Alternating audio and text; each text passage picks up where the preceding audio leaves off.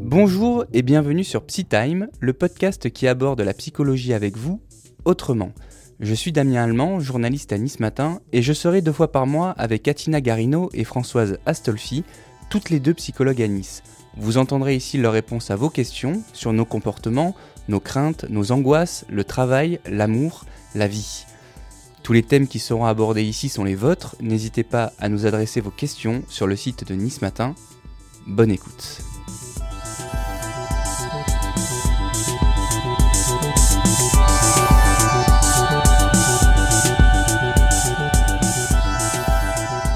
Bah, ça y est, on est déjà au deuxième épisode de, de Psy Time. On est toujours avec Katina Garino et Françoise Astolfi. Bonjour à toutes. Bonjour. Et bonjour. Alors cette semaine, on va parler d'un sujet qui nous concerne à peu près tous et de plus en plus. Le sujet, c'est nos écrans et nous. Avant de démarrer et de répondre euh, aux questions euh, de nos internautes, celles qu'on a reçues euh, depuis, depuis la semaine dernière, je vais juste vous donner quelques chiffres. Alors on va démarrer avec un, calcul qui a été fait par l'OMS. Alors c'est grosso modo, hein. mais à votre avis, combien de temps les gens passent par jour sur leur téléphone ou sur leurs écrans ou leur télé L'OMS nous dit que avant 12 ans, c'est 5 heures et après 12 ans, c'est 12 heures. Alors bien sûr, il y a le travail, il y a le télétravail, il y a euh, quand on regarde une série sur Netflix, quand on regarde ses textos ou qu'on est sur, Facebook, mais tout ça, ça fait quand même presque la moitié de la journée pour les adultes. On a d'autres chiffres à, donner, c'est le nombre d'écrans qu'on a par famille. Alors, ça c'est assez simple, hein, entre la télé, la tablette, le téléphone, l'ordinateur, on est à peu près, on tourne à 5 ou 6 écrans dans chaque famille. Alors si en plus on peut dire qu'on a deux, de téléphones, un pro, un perso, on peut rapidement dépasser ce, score-là. Un autre chiffre qui est assez intéressant, c'est un Français sur trois qui aujourd'hui se dit dépendant aux écrans. Le dernier chiffre que je vais vous donner, alors là celui-là il est, il est encore plus important, c'est 60% des Français qui ne pourraient plus se passer de leur téléphone portable c'est un état des lieux qui est quand même, euh, voilà, ça pose, ça pose le débat. Donc sur ces chiffres-là, on a reçu pas mal de questions de, nos internautes. On va démarrer avec une question de, Mélanie. Mélanie, elle a 24 ans. Je vais poser cette question à Atina. Je vais vous la lire d'abord. Je trouve que je passe beaucoup de temps sur mon téléphone portable, mais à partir de quand peut-on se considérer comme accro? Quels sont les critères? Est-ce qu'ils ont déjà été définis? Alors oui, effectivement, euh, on peut répertorier plusieurs critères. Alors euh, déjà au niveau comportemental, puis nous parlerons un peu euh, des signes physiologiques un peu plus tard. Donc au niveau comportemental, on peut retrouver une perte de contrôle, de repères, du temps passé devant les écrans, une incapacité à s'arrêter, où on peut se dire allez encore un peu, encore une autre chose à voir. Donc avec ce désir que cela ne s'arrête pas un sentiment d'euphorie et de bien-être hein, quand on est euh, en train d'utiliser euh, notre écran euh, en surfant sur Internet, une dissimulation afin de pouvoir se retrouver devant un écran, un sentiment de vide lorsqu'on se retrouve loin de cet écran, une agressivité ou une violence dans le comportement général si jamais on nous empêche d'accéder à nos réseaux, à nos jeux sur Internet, ou lorsqu'on nous demande ou on nous force à arrêter. Euh, on peut retrouver aussi des problèmes relationnels et une fuite dans les relations du fait de passer beaucoup de temps seul devant les écrans. Et puis enfin des difficultés financières s'il y a effectivement des dépenses euh, liées aux activités sur Internet. Alors au niveau des signes physiologiques qui nous alertent, on peut retrouver une perte de sommeil, euh, des troubles de sommeil avec euh, une difficulté au niveau de l'endormissement ou des réveils euh, nocturnes, une perte d'appétit ou des troubles de l'appétit, puisque on sait que lorsqu'on est devant l'écran, cela peut nous arriver de sauter un repas ou de grignoter, des maux de tête et des migraines chroniques, une sécheresse des yeux, une fatigue, des problèmes de concentration, de troubles de la mémoire, et puis des problèmes de libido, parce qu'il ne faut pas oublier qu'il peut y avoir euh, une un visionnage assez récurrent, assez fréquent et assez intense euh, par rapport à des sites ou des chats euh, pornographiques. Donc effectivement, il peut y avoir aussi des problèmes de libido liés à ça. Ça a l'air dangereux, là, le téléphone et les écrans, quand, quand tu dis tout ça? Disons que c'est comme tout. Je pense que c'est une question de mesure. Les écrans euh, peuvent être quelque chose de très bénéfique, comme on a pu le voir euh, lors du premier podcast. Euh, voilà, un, verre de vin le soir, ça n'a jamais tué personne. la bouteille, c'est autre chose. je, vais, essayer de compléter la question peut-être pour, pour, pour Françoise. Qui dit qu'on est accro? Est-ce que c'est nous qu'on on doit faire le constat nous en disant bon je passe vraiment trop de temps là? Ou est-ce que c'est quand on est alerté par les proches en disant ben voilà c'est beaucoup trop maintenant? Euh, c'est bien le problème de la lucidité vis-à-vis d'une addiction. Alors, je dirais, euh, en fait, quelle est votre réaction quand vous êtes en état de manque voilà, c'est le manque, je crois, l'intensité du manque qui fera euh, que vous devrez vous poser des questions sur une addiction éventuelle. On, a tous remarqué des, euh, je dirais, des, difficultés lorsqu'on utilise tous ces écrans-là. On le sait. On a même euh, un temps d'écran aujourd'hui qui est indiqué sur, euh, sur les téléphones. Je trouve ça très pervers personnellement parce que je, ne, je, ne, vais pas le voir. Ça me culpabilise de savoir combien j'ai fait d'heures sur l'écran. Ils ont pensé à tout. Ils ont même pensé à des choses qu'on n'ira pas voir quand on regarde les écrans. ceci étant, l'état de manque et l'agressivité dont parlait Atina, lorsque on ne peut pas on n'a pas la possibilité dans une situation d'utiliser ce téléphone ou, une tablette ou autre, euh, va nous donner vraiment une indication de, notre addiction. Donc c'est la réaction quand on nous fait remarquer euh, qui va pouvoir nous, indiquer si on est vraiment accro ou pas. Je pense. Je mm. pense que si on a une réaction forte, euh, et que l'intensité de cette, de cette force euh, nous alerte, oui, là, il va falloir faire quelque chose. Et du coup, à partir du moment où on fait ce, ce, constat, euh, comment on réduit? Parce que bah, parce qu'on est d'accord que des fois on passe du temps sur le téléphone pour rien faire. donc qu'est-ce qu'on peut faire pour, pour en passer un peu moins? À partir du moment où on a fait ce constat-là de oui, je suis, je suis accro, mes proches m'ont fait remarquer, je m'en rends compte, comment on peut sortir de ça? Alors, c'est bien que tu parles de oui, je l'ai remarqué, parce que entre le moment où on nous le dit, au départ, on s'en défend, euh, et puis où on prend vraiment conscience du fait qu'on est dépendant, euh, c'est tout un sevrage. Parce que, comme tu disais, Françoise, on parle de manque, mais quand on parle d'addiction, c'est toujours le même principe, que ce soit à l'alcool, aux drogues, etc. Il y a une prise de conscience, et une fois qu'on a pris conscience, euh, il faut pouvoir se faire aider.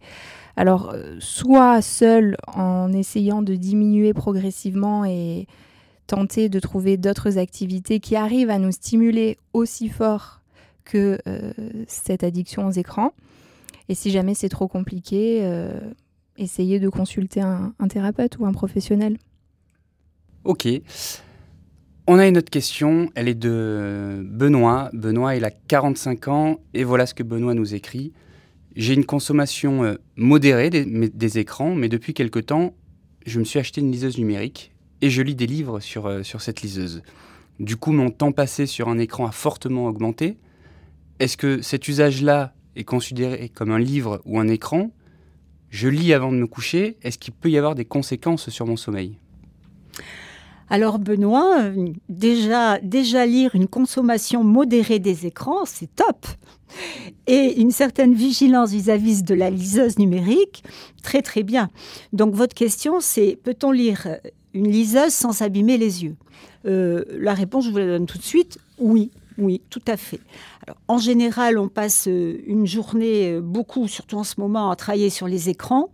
J'imagine que rajouter ce temps hors travail euh, peut-être vous inquiète, mais vous pouvez utiliser une liseuse numérique euh, sans risque parce que euh, les écrans n'ont pas du tout la même fonctionnalité entre la tablette, la télévision et la liseuse. Et aujourd'hui, il existe des liseuses qui protègent justement par un rétroéclairage qui protège les yeux et qui vous permet de lire sans aucun problème. Mais ça, c'est pas valable avec un téléphone. Parce que moi, personnellement, je lis le journal sur, euh, sur, euh, sur mon téléphone. Donc ça rentre pas dans ce cadre-là. Benoît parlait bien d'une eh liseuse numérique. C'est très spécifique. Donc je peux pas télécharger un PDF sur, euh, sur, mon, sur mon téléphone et, le lire. C'est pas du tout la même chose. D'accord. Ça sera moins bien. Et est-ce que ça reste mieux quand même de lire un livre ou au final, bon, bah, c'est pareil alors? Alors, personnellement, j'aime bien toucher le papier quand je lis. Voilà, mais c'est peut-être euh, une culture ancienne hein, que j'ai gardée. Euh, pourquoi pas? Je crois, que, je crois que lire un livre et, le lire sur une liseuse euh, sont, sont, deux actes de toute façon de lecture qui sont à la fois semblables et différents. On a vu que parfois, euh, lire sur une liseuse avantageait, avantageait les personnes ayant une dyslexie. A contrario, euh, et pourquoi? La profondeur de la... c'est lié, euh, c'est lié à l'éclairage de, de l'écran et à la netteté. Et euh, les actions, alors les actions au niveau du cerveau sont un petit peu différentes. Ceci étant, je crois important de trouver l'outil qui va faire qu'on va continuer à lire. Donc, si on lit Parce que ça reste grâce bien de lire. à une liseuse, écoutez, qui, a, qui est suffisamment performante pour ne pas abîmer la vue, je pense que l'essentiel est là. ok. Euh, bah, ça va rassurer Benoît, je pense. Atina, est-ce qu'il y a un effet par contre lumière bleue sur, euh, sur, sur les écrans et les liseuses? Oui, alors cette lumière bleue, effectivement, euh, on en parle de plus en plus. plus on tweet, plus on chatte, plus on envoie de SMS le soir, plus on s'expose à cette lumière bleutée. Du coup, on active d'autant sa vigilance et ses performances cognitives et en conséquence, on retarde le moment de dormir et la possibilité d'avoir un sommeil réparateur. Donc effectivement, cette lumière bleue, il y a toujours la possibilité euh, de pouvoir euh, la contrer grâce à des lunettes de protection, car on s'est rendu compte que effectivement, elle était délétère, euh, surtout le soir. Et il y a le mode nuit aussi? Tout à fait. C'est bien ça, ou pas? Mais oui, oui, oui. C'est aussi fait pour ça. Bon, ça me rassure, je suis en mode nuit tout le temps. Alors, euh, on passe à une question de Jeanne. Euh, Jeanne, elle a, elle a, 42 ans et elle a un, ado et elle a des petits problèmes avec son ado. Voilà ce qu'elle nous écrit. Snapchat, TikTok, mon ado est en permanence sur son téléphone. Quelle solution pour le faire un petit peu décrocher? Alors déjà, la question qu'on peut se poser, euh, ce serait de savoir, au-delà de l'addiction, pourquoi il est en permanence sur son téléphone. Est-ce que c'est euh, parce qu'il s'ennuie? Est-ce que c'est parce qu'il cogite peut-être un peu trop, il rumine euh, beaucoup de choses et donc ça lui permet de se libérer l'esprit? Ou est-ce que ça peut être effectivement aussi pour faire face à de l'angoisse? Oui, donc ces questions sont très importantes. Et en même temps, aujourd'hui, euh, il va falloir qu'on reste bien conscient que le smartphone un, joue un rôle social totalement structurant euh, et pas question de lui enlever. Et parce que comment il va parler avec ses, copains? Tout à fait. On ne remet pas en question euh, la validité d'avoir un euh, smartphone ou pas. Par contre, qu'est-ce qu'on peut faire? Alors, un, comme toujours, je dirais vraiment, j'enfonce une porte ouverte, c'est privilégier le dialogue. Regarder ensemble peut-être des sites qui sont sérieux sur les conséquences des addictions aux écrans. Euh, montrer son inquiétude. On est parent, on est inquiet, on veut le mieux pour son jeune. On peut voir ce genre de site. Il y a des témoignages aussi de jeunes qui sont très intéressants. Moi, je crois beaucoup aux témoignages de jeunes par des jeunes pour des jeunes qui peuvent se raconter. On peut en parler ensemble. On peut faire aussi ensemble le test sur l'addiction en famille avec euh, quelques critères. Il y en a plein sur, euh, sur Internet. Et puis, il y a aussi une chose dont on parle moins quand on est parent, euh, c'est l'exemplarité des parents. Comment vous pouvez gérer vous-même votre propre usage du téléphone? Si c'est pour hurler à, 20 heures que c'est l'heure de manger, qu'il faut arrêter le jeu en réseau, mais que vous avez tweeté pendant deux heures sur votre téléphone personnellement, tout en préparant le repas, bien entendu, là, moi, je me pose une question. Donc en gros, c'est être exemplaire avant de faire la leçon. Mais bien entendu. C'est la valeur de l'exemple qui construit l'éducation. Donc en gros, si moi je suis toute la journée sur mon téléphone, je serai pas trop crédible pour, euh, pour dire à mon ado, euh, ben, tu es un peu trop sur ton téléphone. Non. Donc, en tant que parent, là, on va rester entre nous, on leur dira pas, on fait en sorte que ça se voit pas trop. D'accord. Mais est-ce qu'il est n'y a pas des règles à fixer à la maison euh? Alors, j'en ai trouvé quelques-unes. Hein. décréter des règles claires. très très simples qui soient communes à toute la communauté. La valeur de l'exemple, c'est tout le monde ensemble. même pour les parents y compris parents y compris. Donc décréter peut-être des zones que j'ai appelées des zones blanches. Une zone blanche dans la maison. Voilà. Donc une zone blanche où il n'y aura pas d'écran. euh, installer, pourquoi pas, un panier à téléphone. Tout le monde dépose son, son, téléphone dans le panier.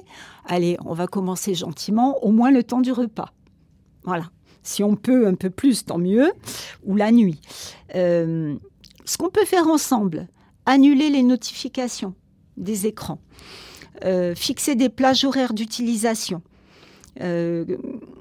Lorsque, alors quelque chose qui me semble important, je l'entends souvent au cabinet, lorsque le jeune, mais même des enfants, hein, jouent en réseau et qu'on les appelle pour euh, soit pour me dîner, soit pour euh, faire autre chose. Ils ont déjà une communication dans ce réseau. Il y a un jeu. Alors, soit on ne veut pas qu'ils jouent, à ce moment-là, on interdit, mais si on, les, on leur a permis de jouer, il faut aussi savoir en tant que parent que on peut pas les arrêter quand on a décidé. Et, et c'est pas c'est pas donner euh, une autorité à son enfant. Pas du tout. C'est anticiper, dire voilà, là il est 17 euh, heures, je te donne euh, je te donne 45 minutes ou parce que dans 45 minutes on aura ça à faire, c'est le prévenir à l'avance du temps avec lequel il va pouvoir jouer. Oh, finis ta partie et voilà. Et après, tu viens. Voilà. Mais c'est à l'adulte de le décider, de l'anticiper, mais c'est aussi important parce que sinon, c'est la porte ouverte déjà à, toutes les situations d'agressivité où le jeune se sent euh, d'abord, euh, il est parfois, il est sur un jeu très serré, il n'a pas envie de partir, euh, il quitte le réseau et là, d'un coup, on, le on, lui redonne une place d'enfant dépendant. Donc, il faut savoir en tant qu'adulte ce qu'on souhaite. Voilà. Euh, après, proposer de vraies activités aussi, de sortie, de découverte. Est-ce qu'un enfant... Pardon. Pour casser l'ennui et l'occuper, alors du Mais tout à fait. Qu'est-ce qu'on propose en tant que parent à un enfant? Ça aussi, c'est une question de parents. Après, en ce moment, c'est compliqué. Hein, en ce moment, c'est très compliqué.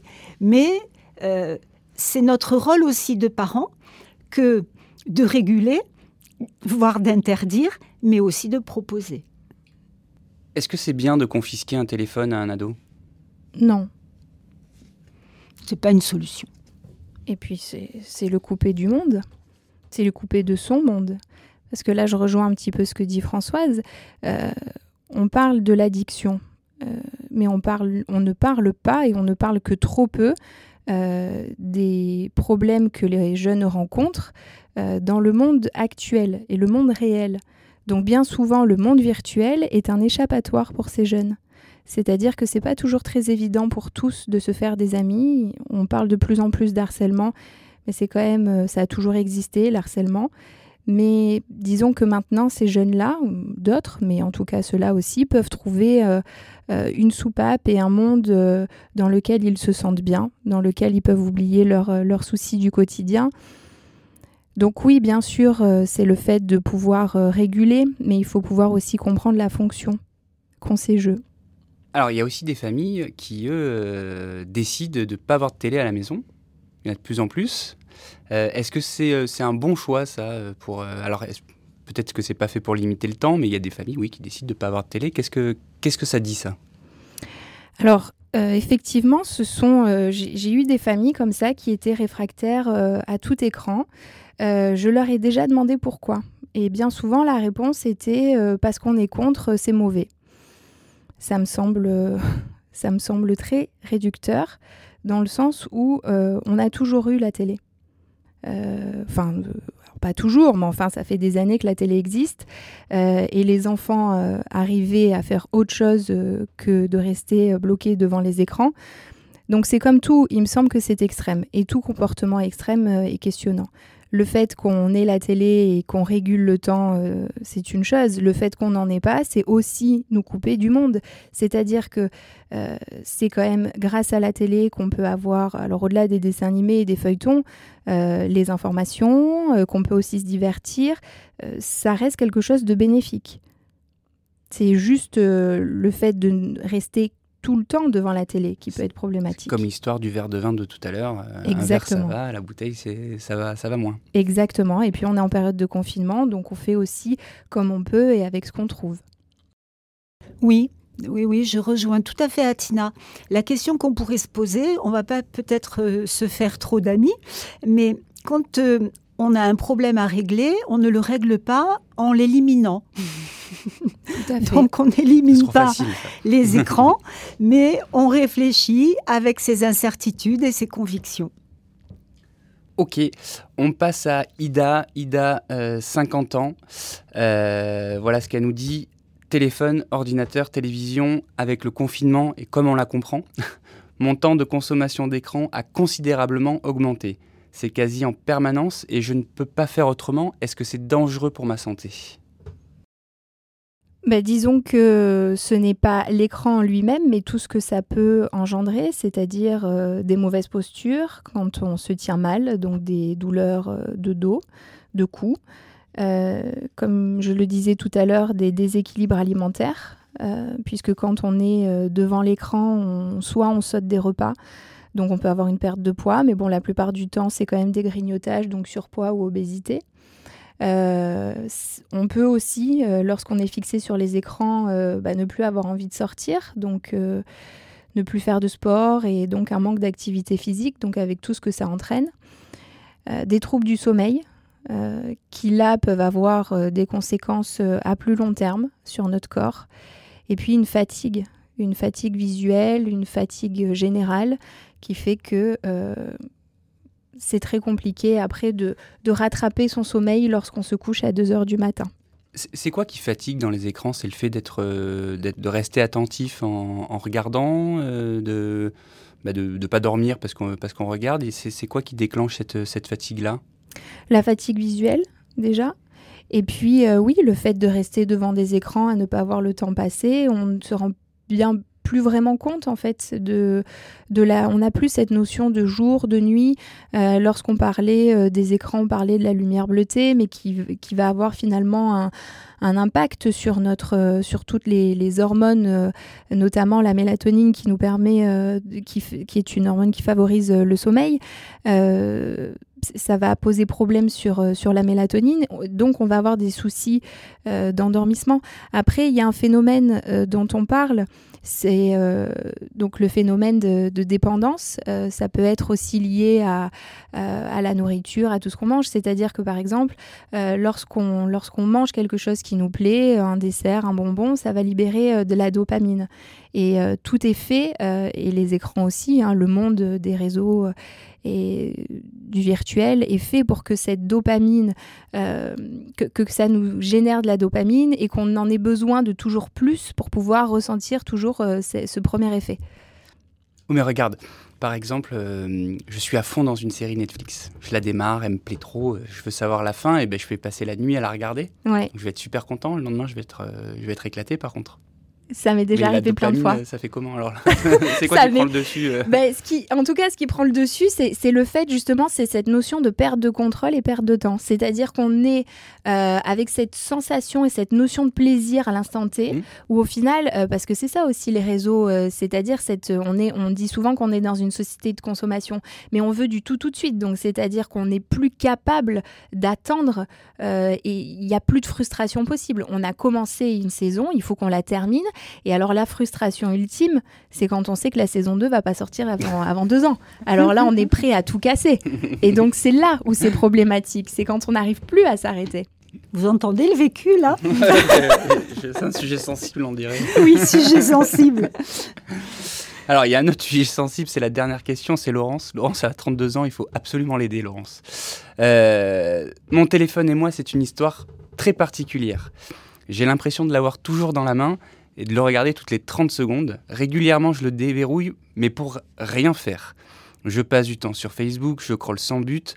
Mon compagnon me le fait souvent remarquer et c'est une source de dispute, mais malheureusement, c'est plus fort que moi.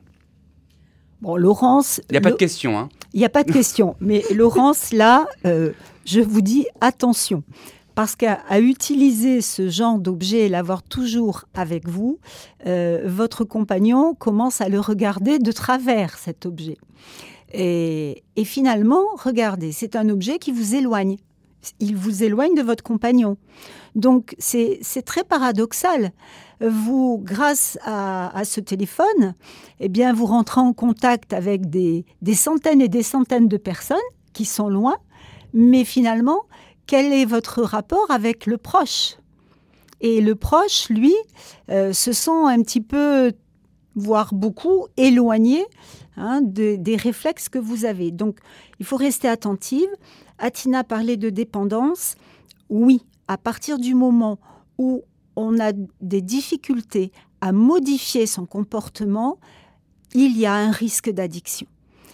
Euh, demandez à votre compagnon de vous aider. Voilà. Il peut participer et trouvez-vous des zones blanches. Trouvez-vous des temps avec lui hein, où vous allez même peut-être euh, lui demander son aide de façon à être avec lui sans avoir cet objet transitionnel avec vous. Voilà. Donc ça veut dire quoi? Ça veut dire mon chéri, propose-moi des activités du coup et je regarderai moi mon téléphone? C'est ça? Ça peut être ça, ça peut être ça, et puis ça peut être aussi, euh, on, parle là de, la conséquence. On pourrait peut-être revenir un peu sur la cause, c'est-à-dire pourquoi on se plonge dans nos écrans. C'est-à-dire que euh, je, pense que cet exemple euh, n'est pas un exemple complètement à part. Je pense qu'on est tous un peu dans cette situation. Alors peut-être plus certains que d'autres. Euh, moi, j'ai envie de dire bienvenue au club. C'est pas toujours évident de se réguler. Euh, que ce soit en cabinet ou que ce soit euh, dans notre entourage, on a tous entendu que notre téléphone, on devait se le faire greffer, etc.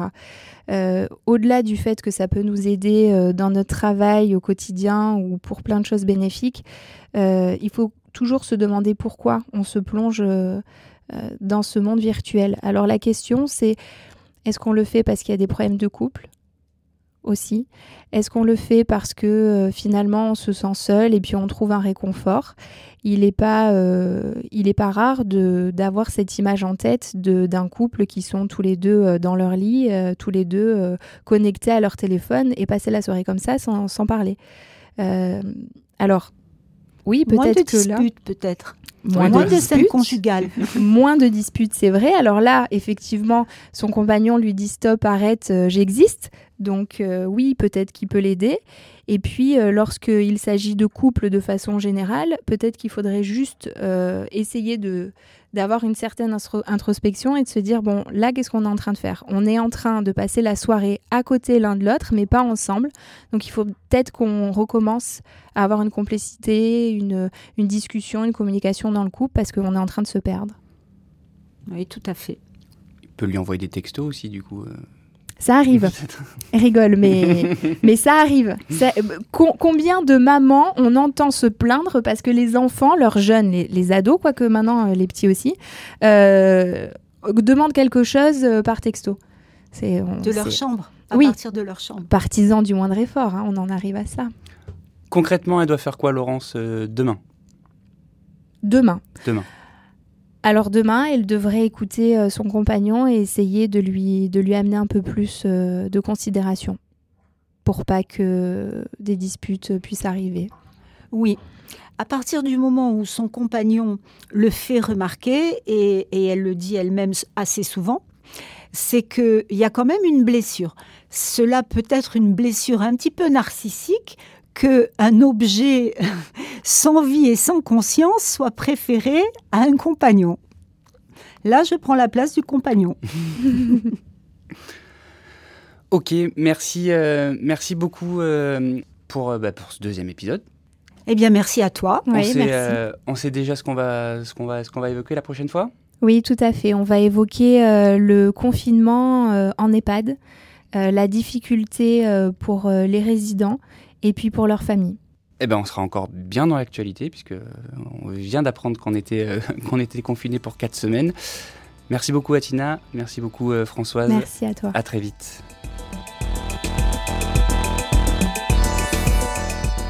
Bravo Si vous entendez ce message, c'est que vous avez écouté l'intégralité de notre podcast. Si ça vous a plu, n'hésitez pas à le noter 5 étoiles et à le partager autour de vous. Et si vous avez des remarques, vous pouvez m'écrire sur mon mail à dasallemand.nismatin.fr d a 2 l e m a n d nismatin tout